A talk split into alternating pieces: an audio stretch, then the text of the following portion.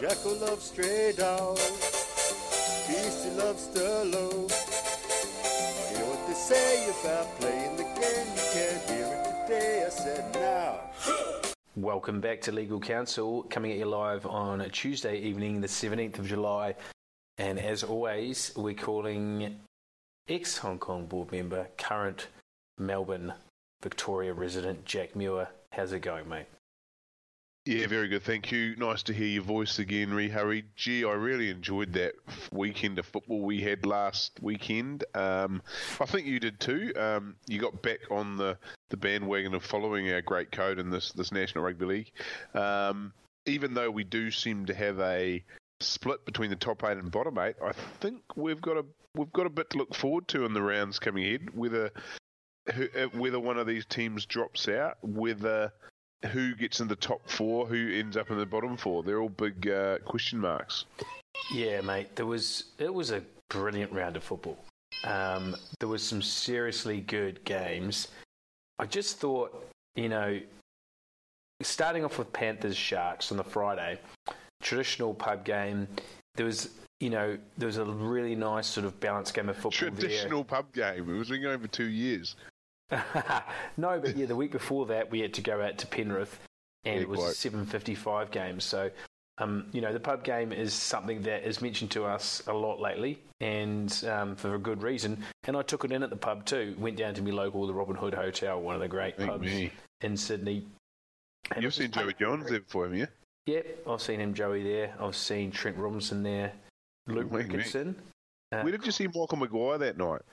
That was in Wallara at the Wallara Hotel. Got my photo with him, actually, before he won the premiership, I think. It was the pre-season. It might have actually been the premiership year. But that Panthers-Sharks was paying real special attention to it.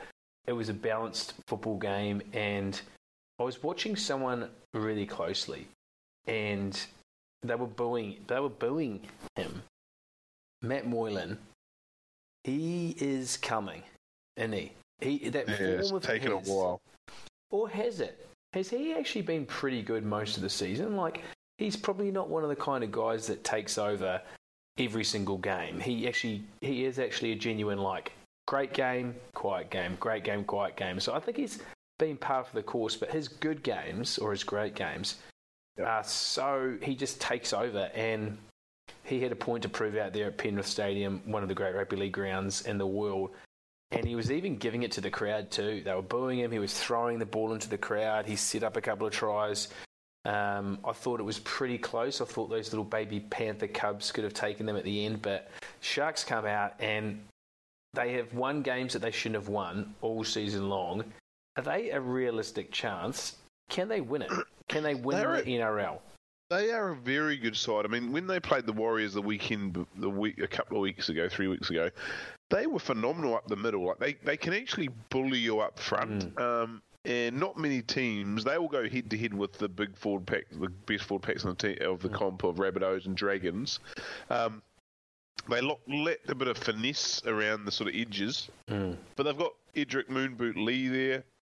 If Moylan starts to hit that sort of scintillating, blonde-haired surfer boy form, they could go far. I mean, as I think I mentioned to you, Rehuri, it is the most open year, isn't it? Because surely a team out of the top 4 could win it, because in the top 8, some of those teams are very close. You can't really split them on any given day, except maybe the Broncos, but the Broncos will come out and beat Panthers this weekend. It's the most even year that I can remember. I think maybe 2005. Most even top heavy year. Well, it's the top 8 are all capable. And you could say, look, we'll go into it in a bit around what's happening with that 8th spot. But I just want to concentrate on the top. You've got the Rabbitohs. You've got the Dragons. You've got the Storm and the Roosters. And then you've got the Sharks. That is a very, very, very strong top 6. And then you've got the Warriors, Broncos, and I'm forgetting one more there to round out. And did I say the Panthers? You didn't know, Panthers. Mr. Panthers. Panthers. Yeah. I could see at least, I mean, normally you say what would you say, 2 to 3 teams can win it about this stage of the competition? You'd say 3? But I think it's 6, maybe. I think it's 6 to 7 teams can win it this year. Yep, agreed. I don't think the Broncos can win it. I think the Warriors can win it. They obviously, I mean, the sports bets got them at 15s, Sharks at 10, Broncos are at 21s, and then there's a massive gap to both the Raiders and West Tigers at $67. So that says a lot about it. Rabbitohs and Storm premiership favourites, with Roosters just at 450, with the Roosters just trailing behind, but Dragons out to 8. Do you think that the most over the under the odds are the Roosters? Like, to be honest, I have not been impressed with anything that they've done. I think they've had 2 maybe really impressive wins this year. The one over the Warriors, 32-0 in New Zealand, was one that sticks out of my mind, probably because they flogged my team. They haven't done anything that interests me all year, the Roosters. They are sitting well lofty of their... the way that they've played this year. I don't think they deserve to be 4th place. I guess you could look at that on the other side of the coin and say that they haven't hit their straps yet. You know, getting Cronk, Kerry, Friend and Tedesco all humming, but they've had all year to hum. I just can't see them doing it. I think they're one of those teams that they get a home semi and they lose. They're 2 and done. Bang, bang, they lose both. They're gone. Yeah, I mean, Cronk doesn't really seem he wants to be there, does he? No, I think that... But they had nobody playing against the Titans the other week. Fuck, the Titans should have got up. But you thought the ref dog... I mean... That try was ridiculous. We went on record saying how hard done by we were against the Sharks, but the Titans... I mean, that try that got given just before half-time, the one that was raked out by Peter Wallace into the hands of young O'Sullivan. Is that Peter O'Sullivan's son, the recruitment agent? You mean Michael Gordon? I don't know. I asked that question. I haven't found out or not yet. I think it might be, actually. And then I actually counted 3 knock-ons. And they actually... The first thing that made me stand up was... Well, O'Sullivan walked away shaking his head going, fuck, no, you know, going, shit, I just fucked that up. Yep. And the ref called it a try? Like, naked eye, right? No one in the world would go, that's a try. Standing on the spot, you just could not, in your right mind, say that's a try. And then the bunker was one of those ones. I was watching it with the sound off. I had my eye on a couple of other things at the same time, and you go, oh shit! You know when he gets past that comical 7th replay or 6th replay, and you go, yep, I know, this is going wrong. And when it's your team on it, you're going, don't show another one, because the more replays they show, the better it's going to get as a result. And they called it a try, which is just beyond belief. And I want to know that they've come out, Bernard Sutton, the referee's boss, has come out and called it a shocking decision already. What's the point? Like, do something, discipline someone, fuck that guy off, like, give him a 6-week ban. Like, yeah, or at least have an investigation. I mean, get Toovey to run the investigation. What is going on? What is Toovey up to? He's not coaching Bradford anymore, is he? I think he's still in the Super League. Did you think did he come back to that Manly reunion in the weekend, the 2008 grand final 40-0 winning team? But so what was he then? Was he the assistant coach? Because it was being Desi, wasn't it? Early doors, he was the trainer for Desi. He was, you're right, actually. He became the assistant coach. And I always used to think at the time, I was like, we're looking at a living legend, Jeff Toovey, running around as a trainer. And it used to depress me. I was like, what's he doing with his life? And fucking credit to him. He came back and won a comp. No, living legend. I mean, he was never talked about in this Hall of Fame voting that we've just went for. And it's the 6 were named today, the move into the NRL Hall of Fame. Okay, so put Ricky Stewart against Jeff Toovey, right? You'd have to say that Toovey had a more glittering career than Ricky Stewart did. No, representative. He represented Australia and New South Wales more times than Ricky Stewart. Ricky Stewart played more tests. No, he didn't. He did. No, he didn't. Ricky Stewart played far more tests than Jeff Toovey. That's just a... Oh, mate, you... Okay, you look up, as we speak, Ricky Stewart on Wikipedia. I'll look up Jeff Toovey. Australia Ricky Stewart played 9 tests for Australia between 1990 and 94, and 14 games for New South Wales. Really? 13 you can't, and 16 for New South Wales. Okay, and then how many premierships did Toovey win? Because Ricky won two. Ricky won three. Toovey won 96. Okay, yeah, I mean, Toovey, wow. That's, yeah, he didn't even get talked about. Well, there's no about it, mate. I fucking told you from Bull 1 that Toovey played more tests and origins, and you blindly went against me. You know that's my era. That 90s league is my era. I know, but I think he got a few ARL tests that don't really count. And he won a World Cup. Toovey did in 95. Yeah, because that was an ARL one. Super. Look, remember, Ricky wasn't allowed to play 95, 96, 97. In fact, his last test for Australia was 94. No, hang on, 95, 96, 97. He was allowed to play... No, he wasn't allowed to play 95. No, he wasn't, because the Super League. Super League players weren't allowed to play rep football. So, at the end of the day, Ricky Stewart's last representative football game was in 1994. That's quite interesting, actually, when his last year was 2000 for the Doggies. With Tricky Trindle, I think. Yeah, I mean, I actually think Ricky Stewart as a player possibly underrated because he played at an era with Langer. Again, guys like Toovey. There was so many brilliant halves around that time. And then he invented Andrew Johnson. The spiral pass, didn't he? Who? Ricky? Yeah, I would say he did. Yeah. So, I mean, Cliff Lyons then. Cliff Lyons made it. I think if you compare Cliff Lyons against Brandy, was Cliff Lyons better than Brandy? I mean, Cliff Lyons... I think Cliff Lyons is better than Brandy. I think he'd give me a few points for just being like a smoker. And an enigma. Yeah. And how many tests he played for Australia, Cliffy Lyons, you think? I'm going to say 6. He did. And Brandy Alexander played... How do you know he played 6? Just I've got a fucking computer in front of me, mate. Really? And Brandy played 6 as well. Interesting. 89, 90. Never... His last game for Australia was 90. His last game for New South Wales was 91. You know what happened there? How many origins did Brandy play? 6. So, and the last one was 91. So they both played 6 tests and 6 origins, Lyons and Brandy. I don't know how... the thing about Brandy, though, I think...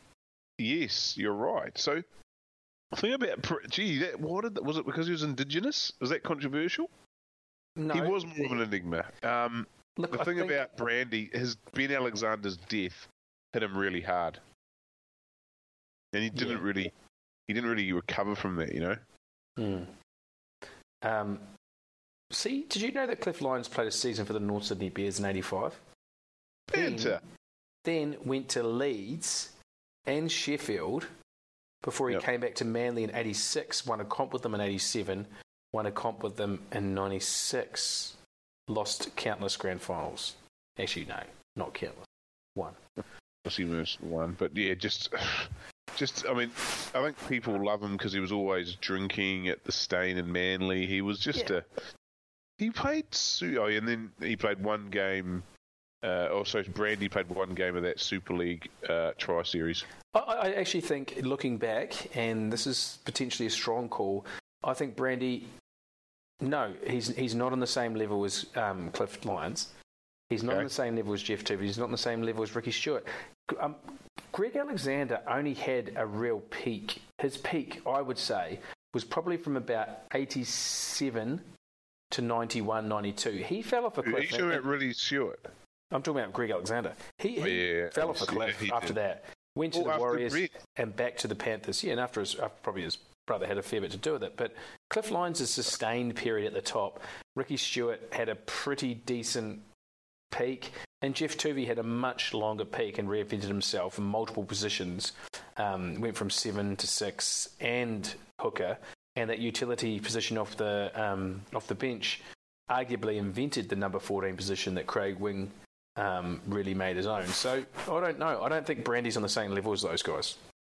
Okay, and then you've got Beaver, which I think, on my way home, I sort of thought about that harder. I think Beaver, with Lions, it's quite cute that they both made it. But, I mean, Beaver was a try-scoring forward of the likes we've never seen before. So I think I sort of convinced myself that was a worthy decision. No, but Beaver was... I mean, he's as good as you've ever seen. Was he? His try-scoring exploits in... the mid-90s, he was the kind of guy that touched the ball. I mean, I don't think I've seen many rugby league players like Menzies. When he touched the ball, there were times where it was almost inevitable. He would either make a line break or score. He was so prolific at scoring. I mean, what, is he the top 5 try scorers ever, Menzies? No, not top 5 try scorers ever. No, top forward. Well, he's easily the top forward. Again, we have to go into Uncle Google here. But I would say... No, yeah, he's third. 180. Fucking stop questioning me, mate. Seriously, I know my league. You do. Jesus. But he played so many. What a strike rate. Yeah, I agree with him. And then you've got your two Queenslanders, Gordon Tallis and Petro 7-7. I think Gordy I agree with because he just brought mongrelness and he was a scary mofo. Petro, I'm not... I mean, he got the job done for you. Early Petro was just so dynamic. Like, we hadn't seen a front rower like him. Pre-Petro 7-7, you remember, he like reinvented it with Webcke, the front row forward. Before him, they were plotters like Lazarus or fucking, you know, Brent Todd or just, you know, prop forward wasn't a position that, you know, did anything other than just mindless hit-ups like Martin Bella, etc., David Gillespie. Yeah. They weren't great offensive players. Sivanaseva and Webcke, they changed the position. You're right, because he started his NRL career at centre in 1998. Petro. Unbelievable. Yeah, and he just kept... He was perpetual motion, wasn't he? His every... It was an odd...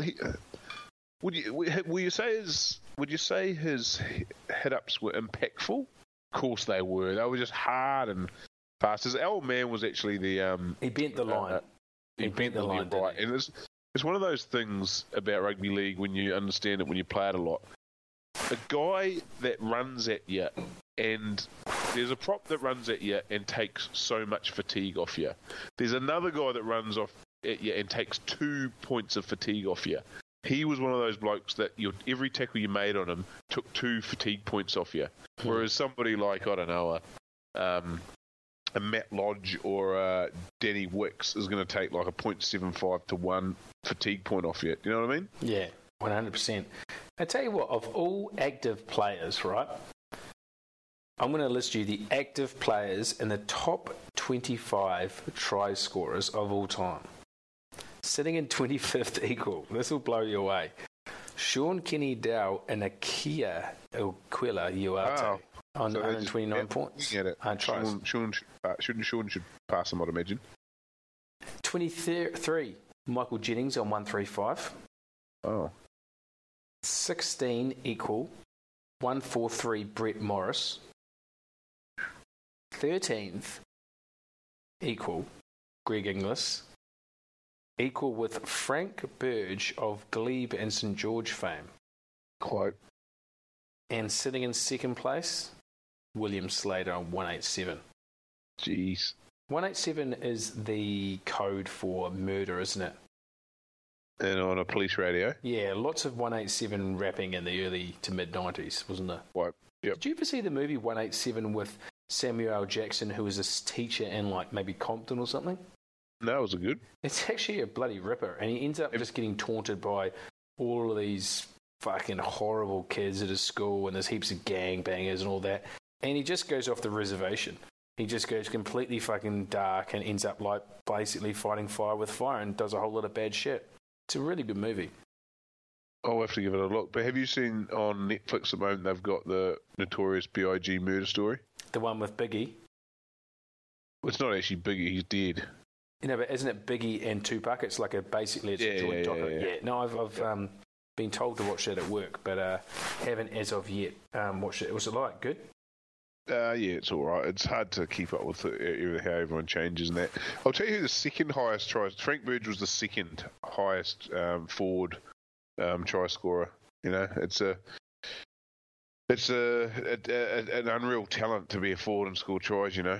It is, but gee whiz, I tell you what, listen, when you start looking deep into it, Nathan Merritt at 9, Matt Singh at 7. What a player Matt Singh was.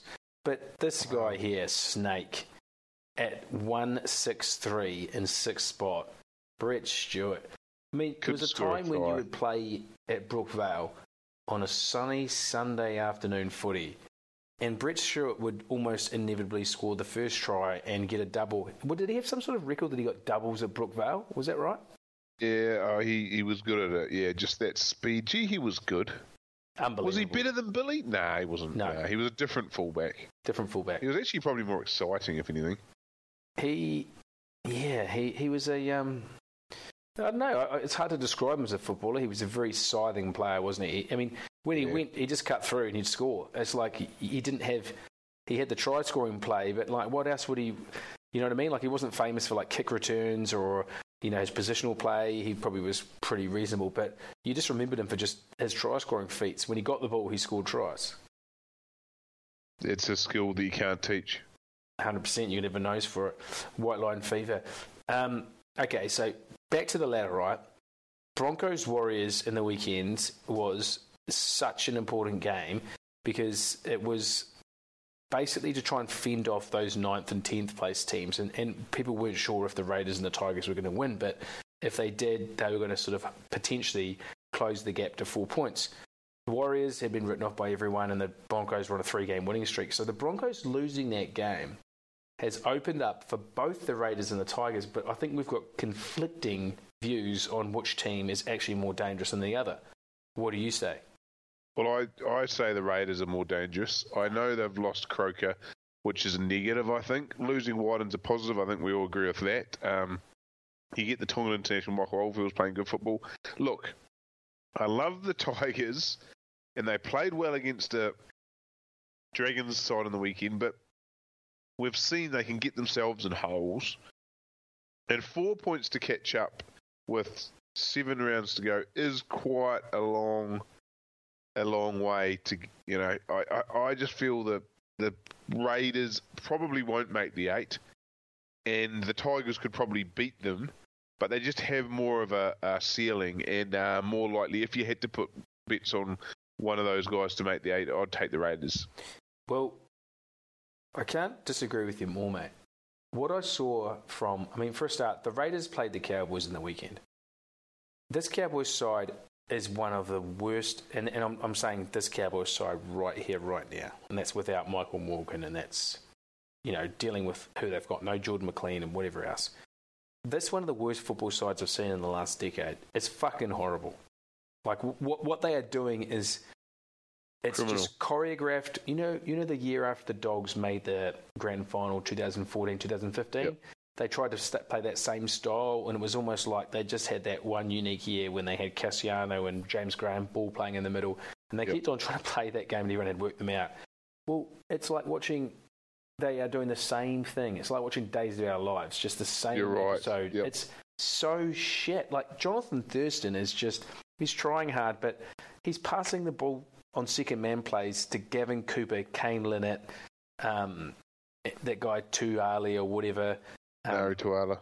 They haven't got any good players.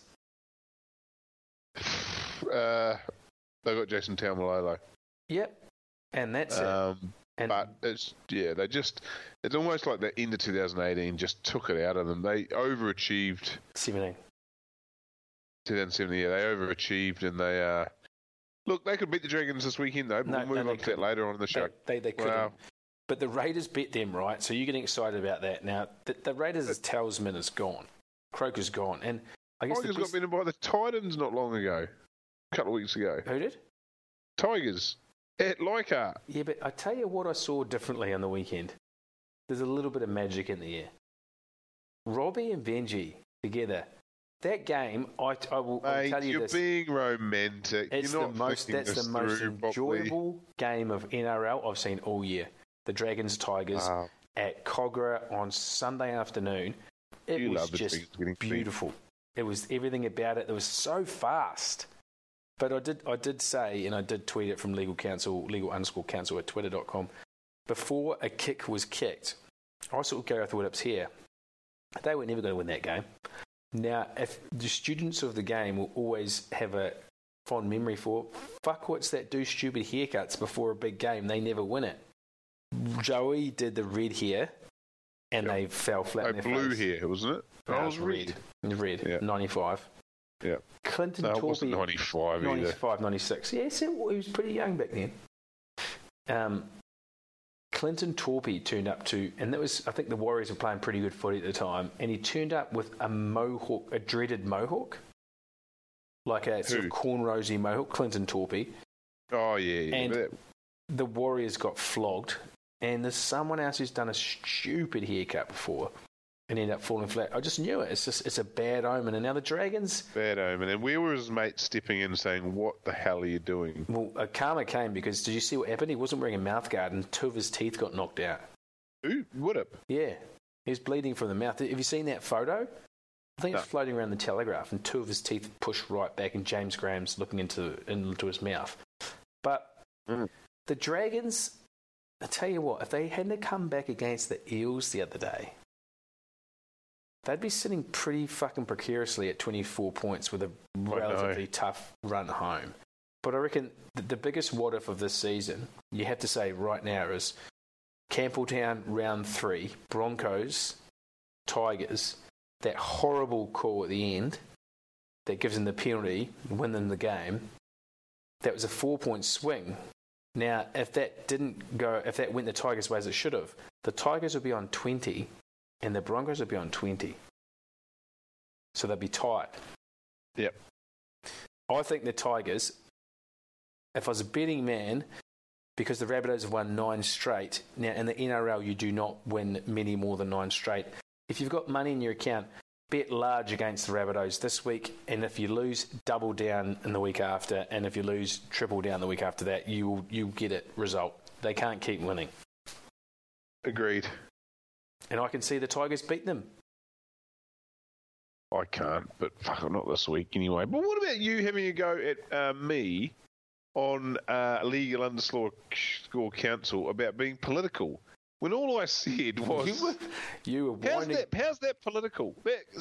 Somebody go, I'll give the listeners some context. Some idiot on Twitter goes about that Thai cave mission, because one of the Aussies flew over there for it.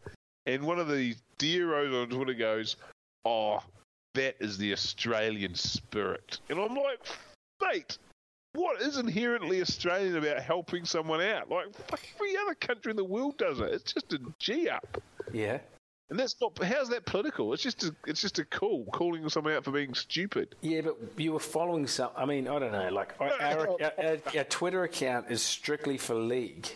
But if someone's going to be bullshitting, thinking Australia's got some helpful mateship mentality than any other country, they're going to have to get called out on it. Yeah, fair enough. Fair enough. Okay. Thanks for apologising. Yeah. No, I apologise. Okay.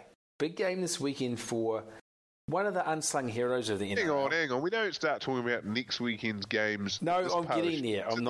I'm not. I'm saying a big game this weekend for one of the unsung heroes of the NRL. Drew Cratchley? No, he's bringing up... Actually, let's have a shout-out to Drew. Drew, if you're listening over there in the US, thanks for your feedback, mate. Go the Panthers. It's going to be a massive game against the Broncos this weekend. Love your feedback. Love our Henson Park, our Newtown Jets, and the Panthers, mate. But pleasure to hear from you. I hope you move over to Massachusetts with your young family is going okay. I'm sure it's a bit of a struggle over there at the moment. But look, we're here for your legal counsel. But as I said, we won't talk about the Broncos-Panthers game to after the end of the show, where I've got some big calls to make. Good. Looking forward to hearing them. But an unsung hero. Now, I think we're on track to bring up 3 in the next, this regular season. We're on track to do 3 milestone games, 3 300 games. And I don't know about you, but 300 gets me barred up. That makes me stand up and take notice. Yep. Anything before that, I would say 250. I would raise an eyebrow at 250. But 300 is just, it's a superb. John Morris. Johnny Morris is yes, he's a 300. Worst player to make 300 games. Yes. Now, we're about to get 3 more. 1 this weekend. They're all better than John Morris, surely. Yeah, they are. This weekend is a guy that, having quite close to 2 big Rabbitohs fans, and they are distinctly polar opposites of their feedback of this bloke. Now, apparently, half of the Rabbitohs fans absolutely love this guy and think he's just a brilliant, brilliant player. And then half of the fans think that he's just a passenger and they don't rate him at all. And he must be a bit of an enigma, because I can't think of anyone that's played 300 games that has that polarising effect on people. But Johnny Sutton is coming up with his 300th game at ANZ Stadium this Sunday afternoon. What is your sort of thoughts on his career and where he sits in the pantheon of 300 players? Look, I'd say he's a naturally gifted footballer, although I was talking to somebody the other day and he said at juniors he wasn't actually very good, which surprised me because I thought he had a natural ability, he had a big size about him. He started off as a 5'8", and I got the Rugby League almanac, or, you know, at the start of the season you get these, you get like the pen portraits of every player of the team, and I made this rash call to Tom Wells, I think, you know, I'm like, he'll be the next 5'8" for Australia. Just like trying to throw one out there, see if it came off. You said that about who? John Sutton.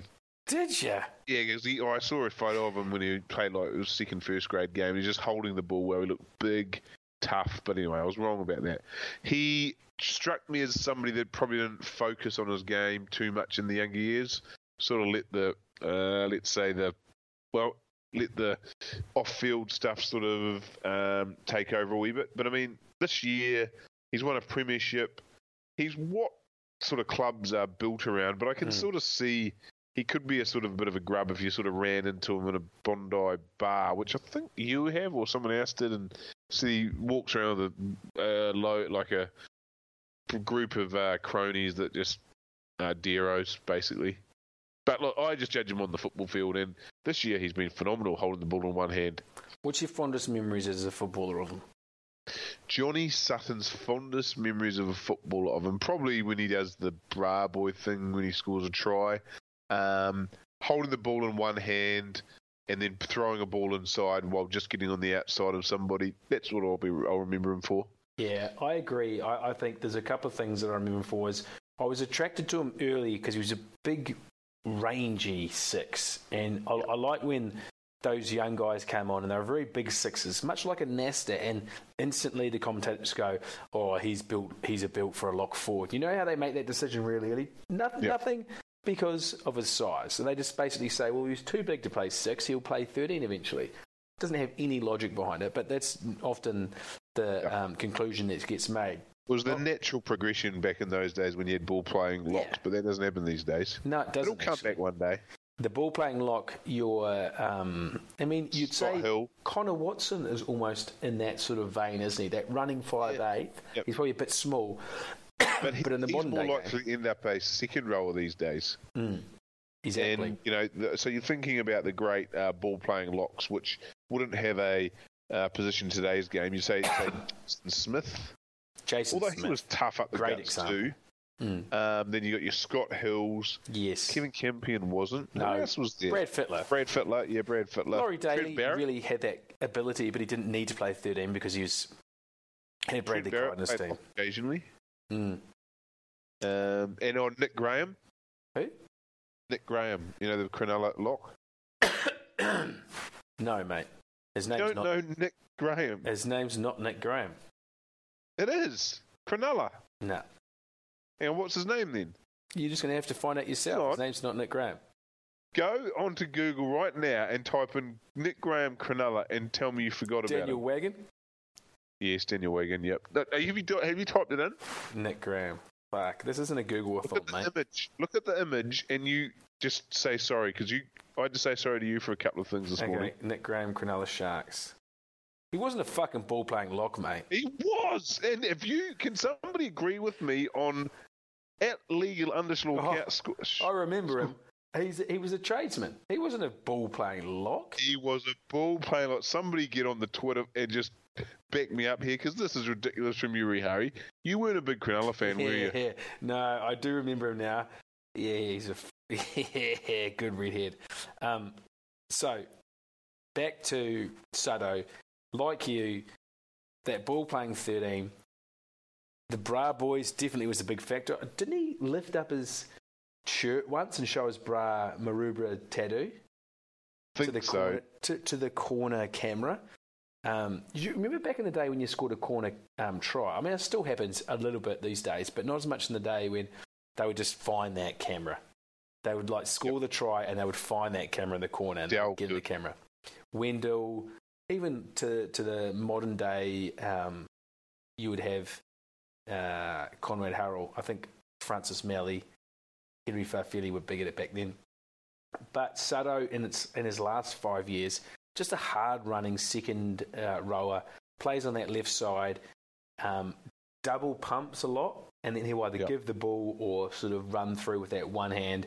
I'm a big fan of Sutton. I like him. I think he's that fact that he's played for one club, and he's been through the shit teams and the good teams. He's probably had a career of his first 6 years were just diabolical teams.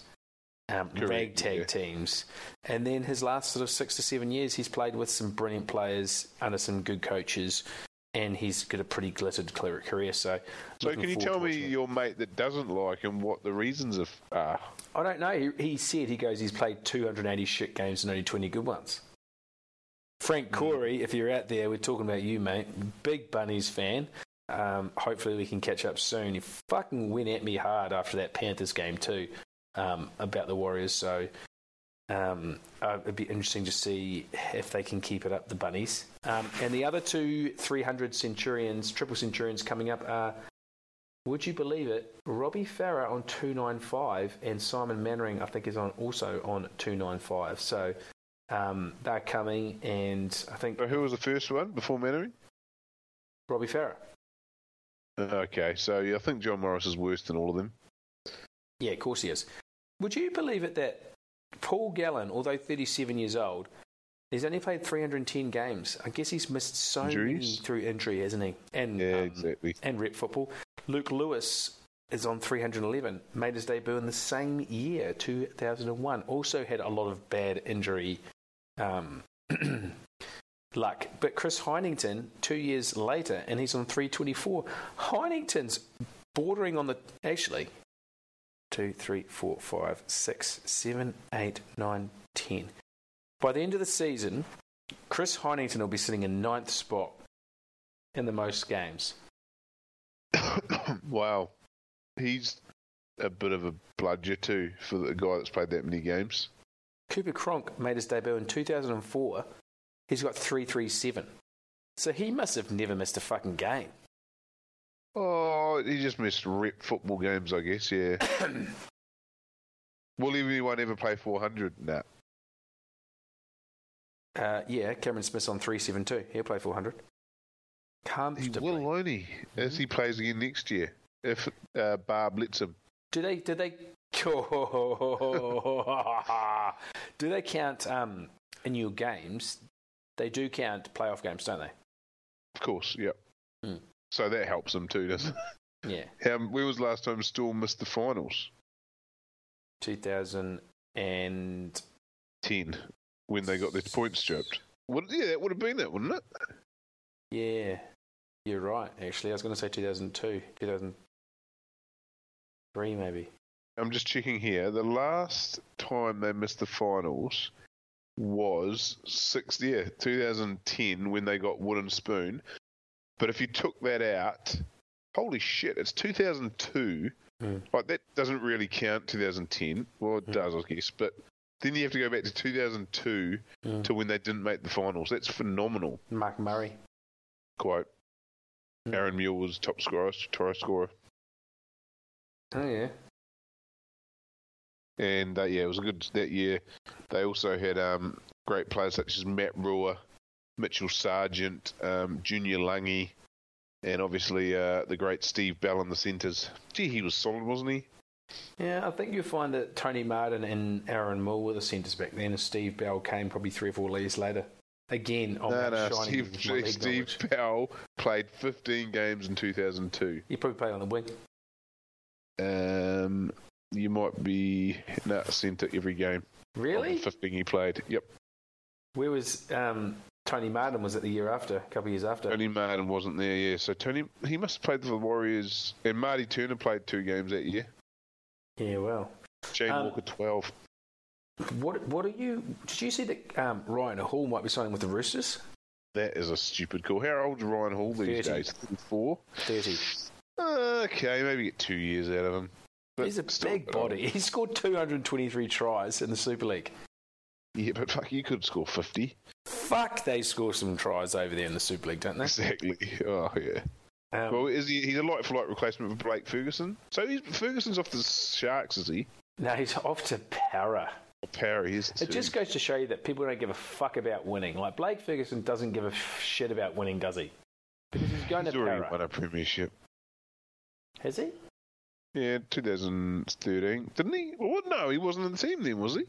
Absolutely, he was not in the team. No, he wasn't. Fuck, sorry. Who is he? So, no, he's never won a premiership. His first year at Roosters was 15. He was at Raiders. He was at Raiders in 13, and then a year off 14 for mental health, I guess. No, he's because he fucking sexual assault. Yeah, it was the same thing. Not mutually exclusive. And that's true, but it doesn't mean that one. You have to have one to have the other. Okay, next subject, mate. People don't want to hear about you moaning about sexual assault. Do you want to talk about some rugby league wags over the year? Yeah, just thinking about it. So, who is the most famous one right now in the modern game? Tara. Probably. Oh, yeah, she is too. And then second would be Charmaine. Oh, no, not Charmaine Pallavi. Maybe. Yvonne? Oh, come on. You can't say that. What about Jess Yates?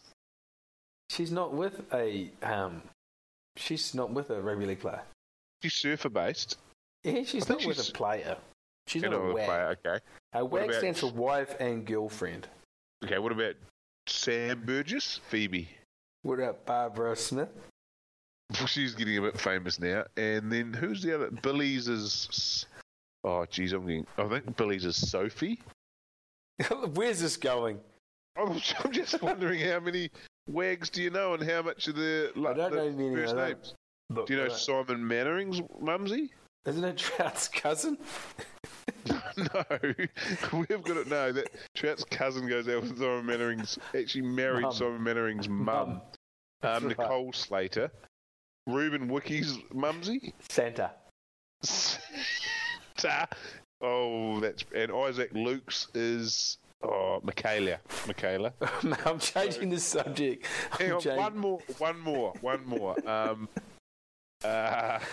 Marty Tapau. Actually, I don't know her name, but I know that she works for the NRL. Michelle. You know. I follow her on Instagram. I love Marty Tapau. Michelle Bailey. Yep. Yeah. Okay. So... Change of subject again. What's your thoughts on the... Actually, now hang on a minute. I thought this week, right, I mean, legal counsel obviously touched on a couple of controversial points a few weeks back with the Cameron Smith saga. But it made me think, right, if I was to go into a game, let's just say this Sunday, for the Storm Warriors... And I used to paint a banner. Do they still inspect banners as you walk into the ground? No, but I can remember I went to a FIFA World Cup qualifying game once in Brisbane, and they were making sure you didn't have free Papua flags. I thought that was a disgrace. West Papua. Free speech. Yeah, exactly. That's nice to bring attention to the cause. So I was thinking that I'd probably get away with... There's a couple of banners that I was thinking...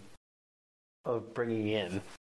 My first one was during like a Mount Rushmore and like getting like a good artist to do a Mount Rushmore. I was going to have Cameron Smith, Wayne Carey, Nathan Lyon and Tiger Woods just as beautiful heads of Mount Rushmore and just sort of see if that goes. But then I thought to myself, I was like, actually he might not see that. He might not pay attention. So then I was just going to write their names.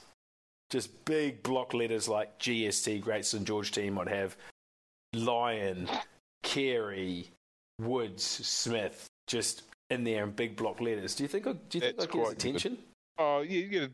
Well, would Channel 9 show it? Yeah, I mean, they show Push It Up Manly, don't they? Yeah, I still don't understand that one. I actually saw, you know, that Asian fella that has the, I think he is the jiggity one. Giggity. I saw him at, he did the nice little weekend trip up to the Gold Coast for the game of the weekend I saw. Oh, good on him. Apparently though, I've had it from two good sources, proper sources. Allegedly, that Channel 9 and the Daily Telegraph are aware of the Cameron Smith scenario. You've heard it from Matt Thompson, haven't you? I've heard it from two reliable sources. Allegedly, that they are aware of the scenario. They have footage of the Smith scenario. Oh, you do not. And they are not releasing it. They have text messages and they have footage. Why don't you send it to me then? I don't have it. Oh, you don't have it, okay. That's poultry in motion. And it's not Yvonne Sampson, it's another lady called Yvonne. Oh, okay. Well, really? Is it? I'll really? Take it off. Oh, yeah. Yeah. Okay, so it's not as good then. No, it's not as good, but it's also, it's still mud on Cameron Smith, though, isn't it? So, do we move on to our predictions, big predictions for this week of football here? Okay, go. All right. Let me click up the draw. First round is a spoon bowl. First is a spoon bowl, and you'd rather vomit into... You'd rather pelican your mate, wouldn't you? You'd rather vomit into your mate's mouth. Oh, then watch this. No, I'd watch this. I'd just... watch maybe Tyron Smith's boy on the wing, Ramus Smith. To be honest, I don't think the Dogs played that bad against Rabbitohs. They tried pretty hard. Footy. The Eels are disgusting. They're more respectable than the Eels. The Eels, they should get kicked out of the comp and bring the Wolfpack in. Yeah, I mean, this Eels team is as unlikable as I can remember. They just... No one is. Gutherson isn't even likeable anymore. No. Gutherson's shit. We used to love Gutherson, didn't you? But no, he's just like, I don't know. I just don't think they take their footy seriously, eh? No, they don't. I mean, Mitchell Moses. They don't give a fuck. I couldn't think of a better team for Mitchell Moses to play for, to be honest. Do you know before Origin won, 4 weeks before, there was still fuckwits saying that he has got a chance of playing Origin? Oh, that makes me sick. The Doggies apparently are in danger of they're not going to re-sign Reece Martin, who's one of the only shining lights in their club at the moment. God help you, Dogs fans. Yeah, I mean, at least with the Eels, they can wipe the slate clean next year and start again with a pretty much a new team. Doggies, you are just in a world of pain for a long, long time. I mean, I'm going to call it. Old Raylene Castle has... driven off into the golden sunset with pockets full of cash.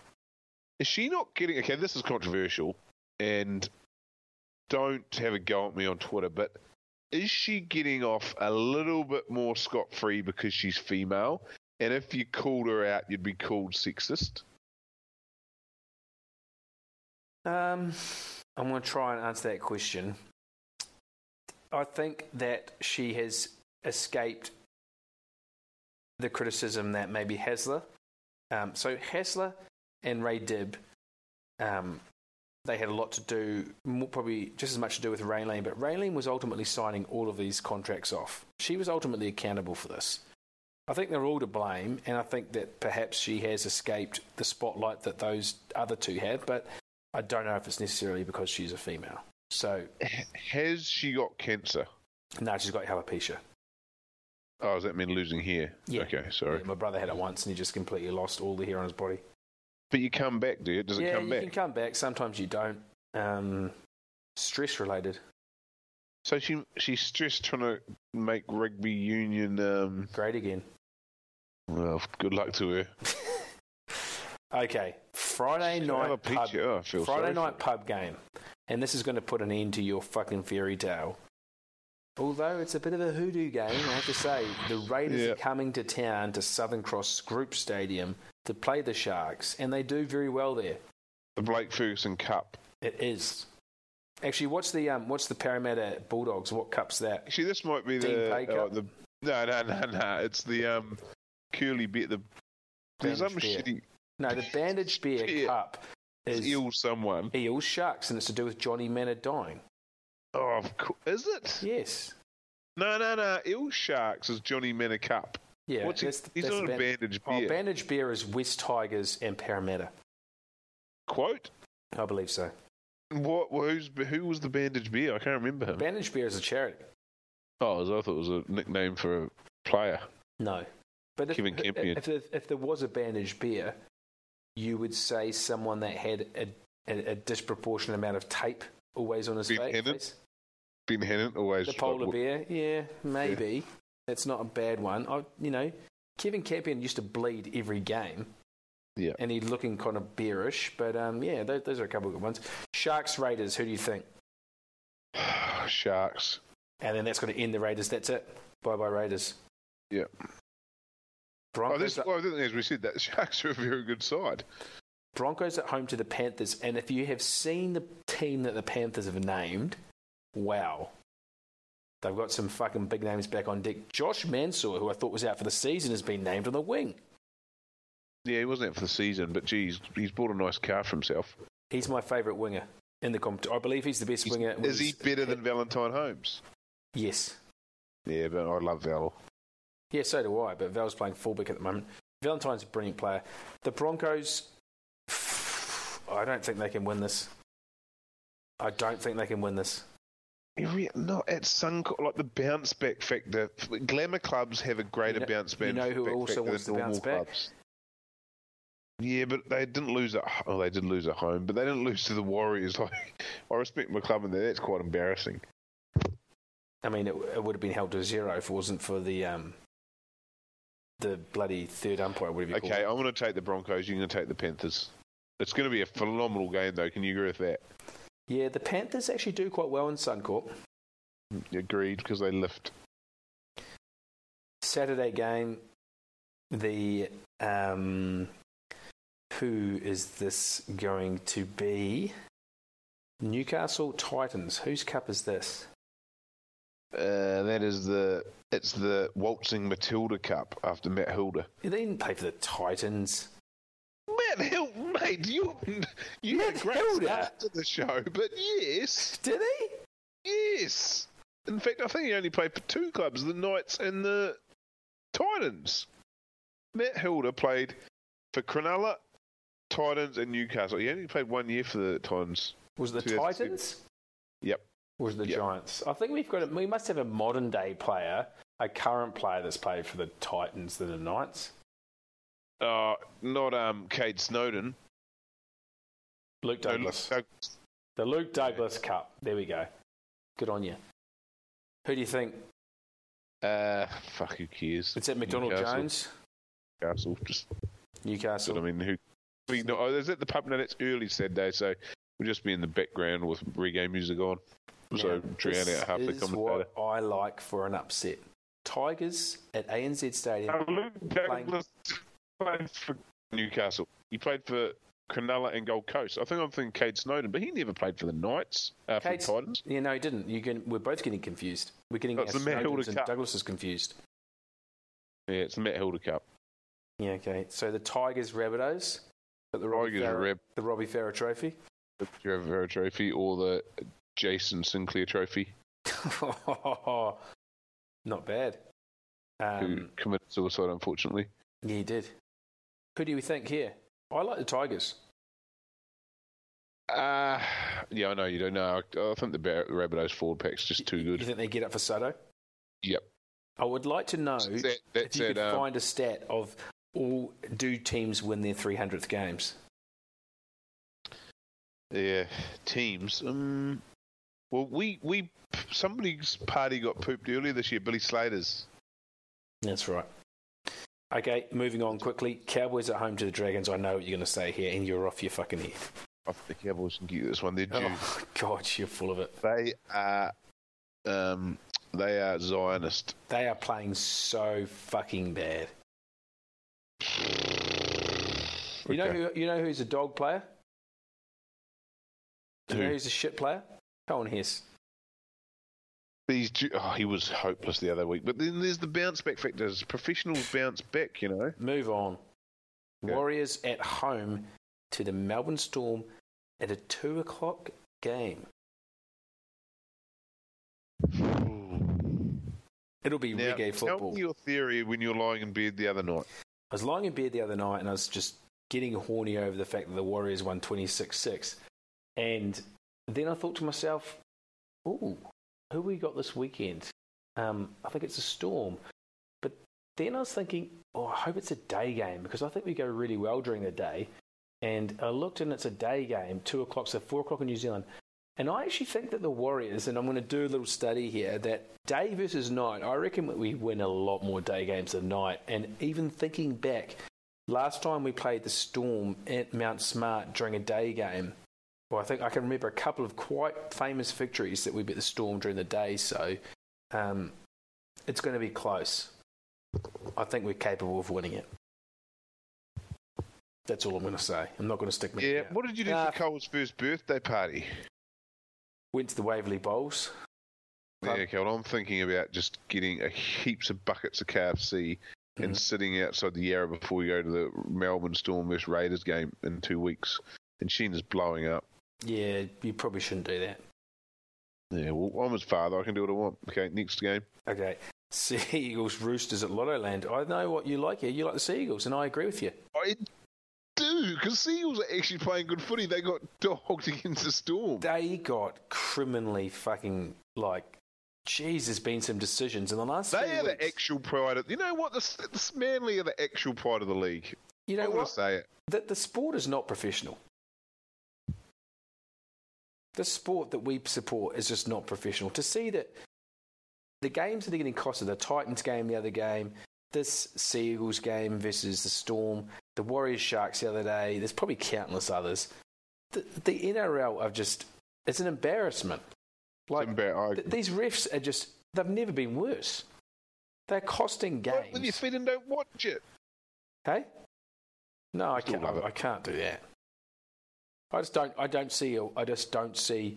There's no refs that you just put your head on and just go, no, he's got to be the number one ref. I mean, everyone's just incapable. And it's the video refs as well. Why? That's going to be a great game. That'll be a good game. Is that your match of the round? What, Sea Eagles Roosters? Actually, that was actually the first in round Broncos, eight, Panthers, Broncos, Panthers, Warriors, Storm, and Tigers, Rabbitohs. They're the three games of the round. Sharks, Raiders. Loves league. Yeah. And Steve Betts, give me a call back. We want to get you on the show. Yeah, good call, Steve Betts. It's Ray Hadley's best ever touch judge, he reckons. We'd love to talk to you. Not that Ray Hadley knows everything. All right, mate, we've gone on well. We've gone on real long tonight.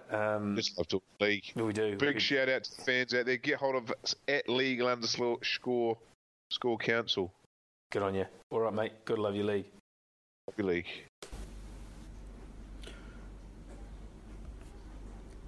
Wake up in the morning after the weekend to get an update on the NRL.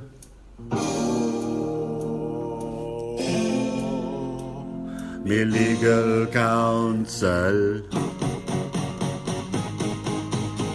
Wake up in the morning after the weekend to get an update on the NRL.